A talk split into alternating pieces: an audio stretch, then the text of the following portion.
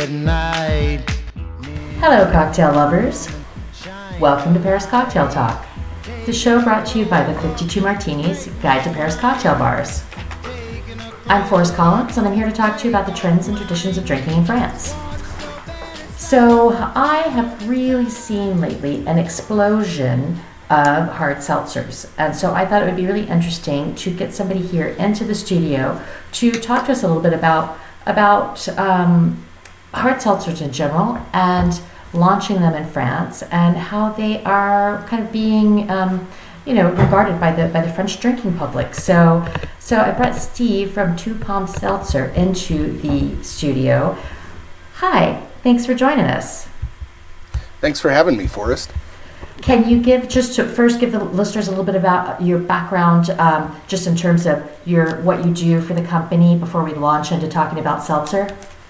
Sure. Two Palms, I'm one of the co-founders of Two Palms. I founded it, and my name's Steve Vatia. I founded it with Derek O'Neill, who's an Australian. Obviously, with my accent, I'm English, or American, and with French nationality. And Derek is Australian, as I said. He's a former CEO of Billabong International and the founder of Vizla, or the co-founder of Vizla, which is a brand in the surfwear industry. Both of us have lived in the Southwest on and off for almost 30 years. Derek did a stint back in Australia when he was running Billabong. And I took a year off in 2015-16 and moved back to the States.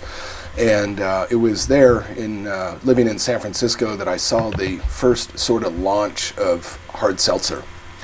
And in taking a year off, I worked on the kind of U.S. distribution of a wine brand that I started with Pierrot Roustegui and Biarritz, a Côte de Provence brand called Coeur Clementine, and we started that in 2008. And so I'm very familiar with the alcohol distribution in the States as well as in France, as our brand is sold kind of all over France. Anyhow, kind of fast moving forward, as my kids graduated from high school in France, they went to university in the States, one in 2015 and the other in 2016. I saw the kind of the movement of hard seltzer hit them in the university drinking scene, which is it's a big part of the culture in the U.S. Not that different than France, but they. As my wife and I moved back to France into 2016, while the boys came home over holidays and in the summer, they talked a lot about the hard seltzer scene, and my wife and I would go out back to the States every summer since then, back to Idaho, and Derek back to Australia. In about 2019, the market here was really started to get flooded in the States with hard seltzers, and every beer brand started down the path of developing hard seltzers. Obviously, the biggest is White Claw, which is came out of Boston Brewing, by 2019, I think White Claw had over 56% of the market in the U.S. and which was huge. And meanwhile, back in France, there was really nothing going on. And in summer 2020, from an investment perspective, I started looking at possibly doing something in France with it. And I looked just at the general scope of the market, and at that time, there was only one brand on the French market, and that was Snowmelt, which was being done out of Florida in the States and then imported into France. And come October, Derek and I had worked and invested in a few different companies over the last 20 years, and out of the blue, he called me in late October and said, what are you looking at right now? And I was kind of in the later stages of looking at investment in one of the companies in France, and that I really liked and still do like very much. They've done a really good job on the market, but Derek, he put forth an idea that was a little bit different to what was going on, and asked if I'd be interested in investing with him in starting a brand, which Derek and I have a really good rapport, and we've had some good success in the past, and it was very difficult to pass up. He came down, that was on a Friday afternoon, and he came down and we worked over the weekend on the brand concept. And by Monday, I think we had everything, you know, kind of in line of where we wanted to go with it. And the only caveat that I had was I didn't want to run the company. That I said we would find somebody to run the company, and we would be the back end kind of support. And you know, the brand needed to be young, and bring and hire people within our target market demographic, which is, you know, the 20 to 30-year-old group. Yeah. So that's how it started. Mm-hmm. So it sounds like you really recognized, I mean, I think it's hard not to have recognized this incredible, like, growth in the hard seltzer sector in the U.S. and in the U.K. and in Ireland, and kind of recognized the possibility for that in France. Now, I think for some of our listeners, I don't know if everybody is, you know, we've heard about hard seltzer, but I don't know if some people are exactly sure what it is. So can you just go back to basics and tell the listeners, what is a hard seltzer? So, yeah, absolutely. Hard seltzer essentially is a sparkling water or a seltzer. Seltzers existed in the U.S. for a long time. It was used, essentially you would add oxygen to a shaker with water in it and get a sparkling water and use that to either drink naturally like that or mix into cocktails. So hard seltzer is made in two different ways. You can brew it like a beer, which is the craft way, or you can kind of go down the path of just mixing a hard alcohol and such as vodka or ethanol or gin, and then infuse that with flavors and then inject it with sparkling water or water with oxygen, and then can it or bottle it. Our method is essentially we take the craft beer route, the craft brewing route. We use a general, you know, just like a general brewing facility, and we take water, cane sugar, and a yeast. In our particular case, we've used all natural yeast, and everything that we do is a natural process. So we start with the general brew, you know, the water and cane sugar and yeast, and let that ferment for approximately 14 to 21 days. At the end, we have a carbonated a base product that has zero sugar, as the sugar is converted into alcohol, and very light in calories, and you know, it's gluten-free. We're not using hops or barley or anything. And from that base, we'll then work with natural flavors. So we work with a company down in Grasse in the southeast of France that's in the perfume industry, and we bring in our case, three different flavors that we'll use. One is lemon and lime, and we'll add those flavors, and then we'll go ahead and can the product. So, on the market these days, you'll see a lot in France in particular, a lot of the big alcohol brands and beer brands have come out with hard seltzers, and those are generally the ones you'll see that are made with a base alcohol and not made in the craft brewing method. And it's not to say that one is better than the other. They're just a different flavor profile, and you definitely taste the difference. And I would encourage a consumer to go out and check out the different ones. I think at the very base you have a somewhat very much chemical-based product in Topo Chico, which is done by Coca-Cola, which is kind of what you'd expect. And on the opposite end you have products like ours that are more naturally made, and in the middle you have beer brands like Asahi that have a brand called Viper. Heineken has Pure Piranha. Pernod Ricard has B-Wiz. They're all kind of made in the more alcohol-infused way. And then there's ours, there's Aqua, there's Nats that are made from traditional brewing. Do you see or have you noticed a difference being familiar with the hard seltzer market in the U.S. and here Do you see a difference? Is there more of a tendency for French brands to do this brewing yourselves, or the U.S. brands, or kind of no general patterns that you see between approaches to the making of hard seltzer in the two different countries? I think it's pretty similar. The interesting thing is there are always consumers interested in the craft side, and then there are the consumers that are interested in the it doesn't really matter as long as it's got alcohol and it tastes good. And so I think that there's room in the marketplace for both. The big difficulty, I think, the big hurdle in France as opposed to the U.S., Australia, and the U.K. is education and educating the consumer on what hard seltzer is.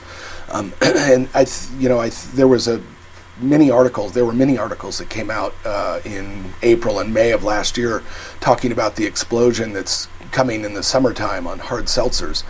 And I think that scared those involved in the governing bodies of alcohol in France. And the first thing that they did was impose a heavy tax on hard seltzers that is not traditional. Beer, you're looking at a 4 to 5% by volume on tax, and hard seltzer, they imposed a tax of 28% per liter, which is, it essentially added, a huge price increase of what everybody estimated the prices were and were going to be. So in France, hard seltzers cost generally more than beer, and it's not the same in the U.S., Australia, and the U.K.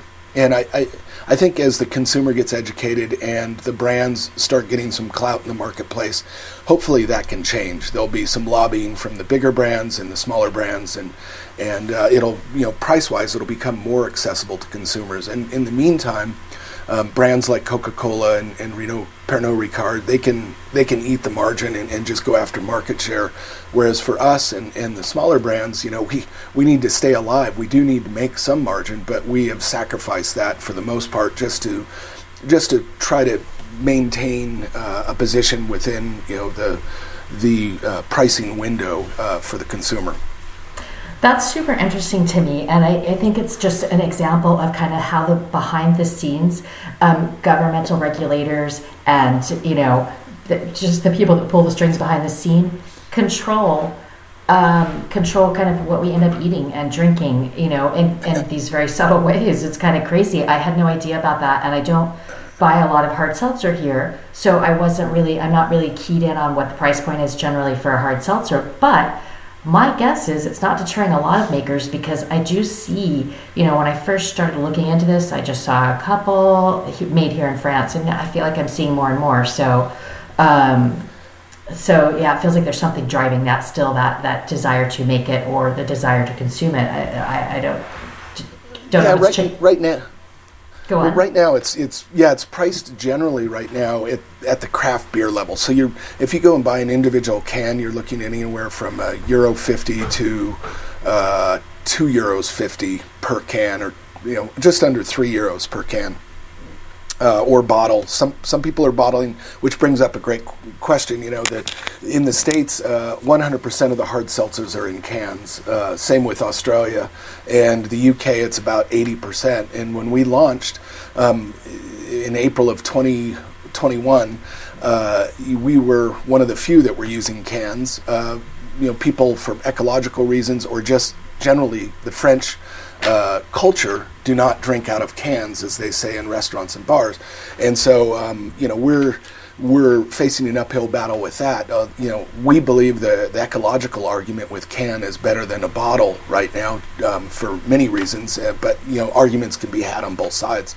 But in general, the way that the product sits in the supermarket shelf is next to the craft beer section, and majority of the product that you see on the shelves these days is in cans, which is good.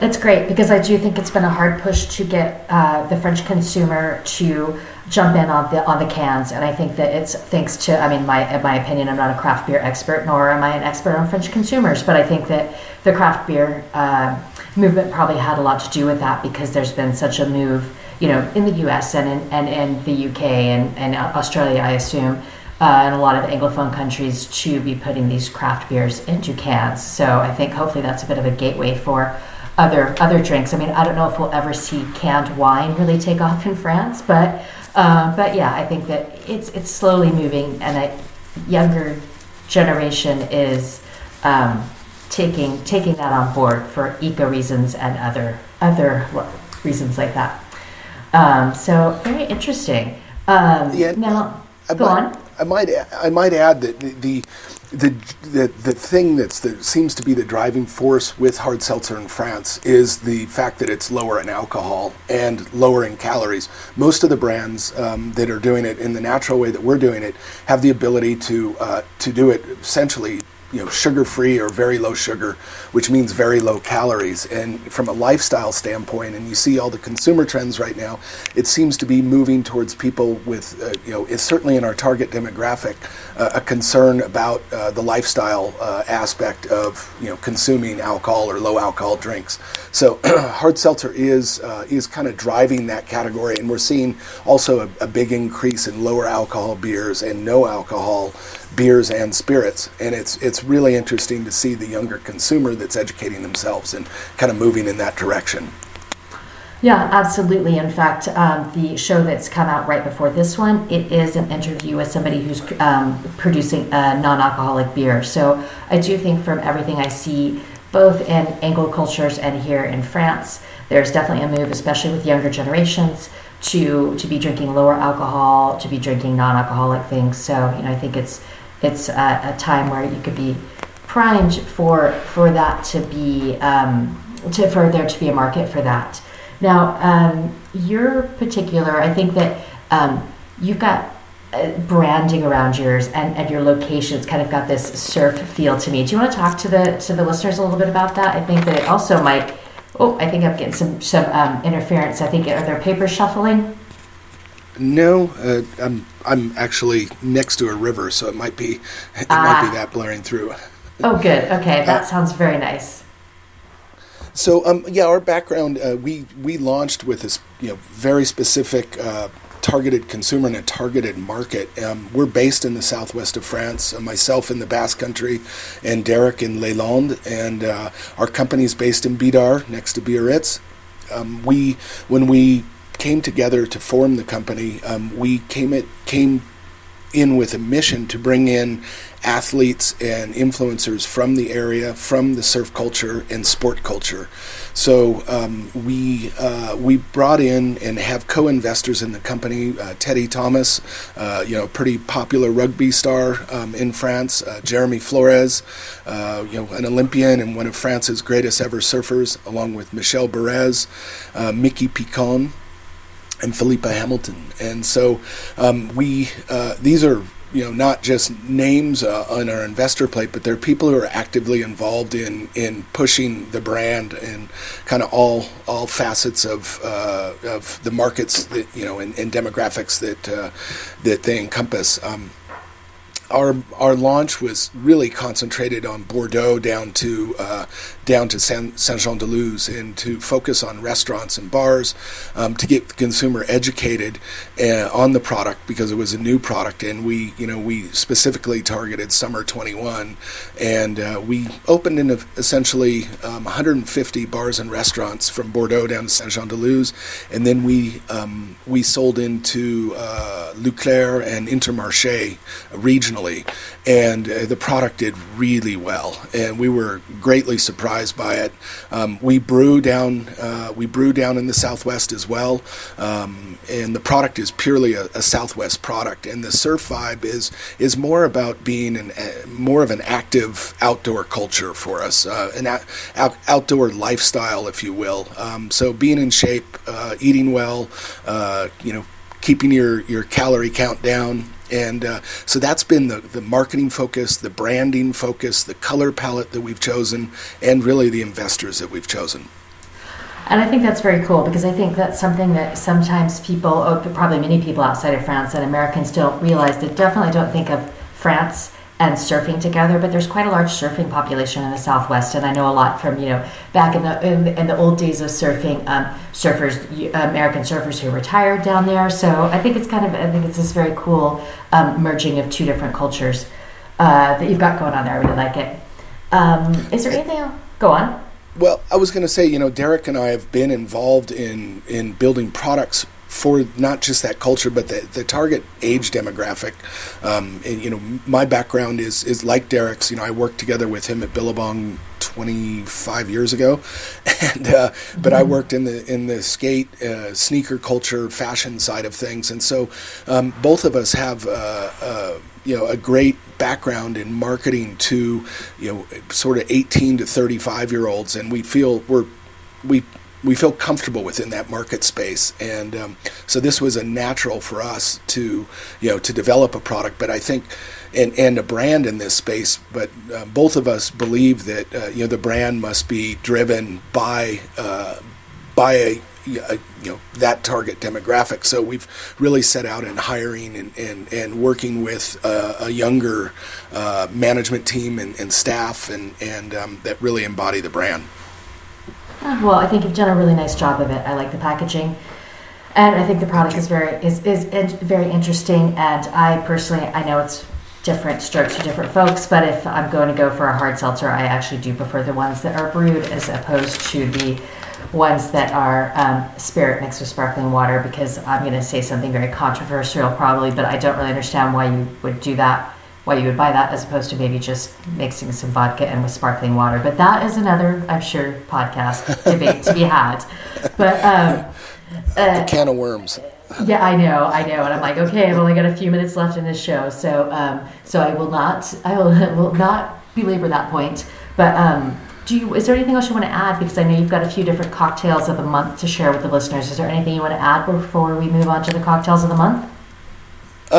You know, I think in general, just in the hard seltzer market, I'm seeing more of the brands focus on education, which is really good. And, you know, a study came out by YouGov in November that showed that essentially in our target demo, 18 to 24-year-olds, only 16% of 18 to 24-year-olds knew about hard seltzer. And of that, you know, 79% are recommending it. And this is, you know, granted it's a small sampling and a small survey, but I think it's encouraging. You know, a lot of the big brands were trying to jump on the hard seltzer bandwagon that they saw in the U.S., and they threw products into the market in the summer of 2021, like Coca-Cola and Heineken with Pure Piranha and others, without doing any marketing or any education behind it. They just slapped it on the shelf, and so it sat there. And while other brands like ours and like other brands such as ours and a lot of the craft brands really set out about educating the consumer. And I think this year, moving into, you know, spring and summer 2022, you'll see some great products on the market and a lot of education and a lot of social media focus behind it. So I think that the French market is, you know, kind of ripe and ready to explode. Well, I would say that I think what I've seen, I agree with you there. So why don't you share with the listeners maybe some cocktails they could make with your product, so they can kind of jump on the bandwagon while it's exploding. Great. Well, you know, there are some brands that are developed specifically for the cocktail mixing, you know, for bars and for mixing. Ours, you can do both. We actually like it just ice cold on a hot day, but we do mix it with cocktails. And we've worked with a couple of bars regionally. I think one of my favorites has been the citron vert and basil, which is essentially 6 centiliters of vodka, half of a lime, a couple of sprigs of basil leaves, and 4 centiliters of lemon juice, and you shake it over ice, and you pour a half a can of our citron vert on there, and you can garnish it with basil, and it's super, super refreshing.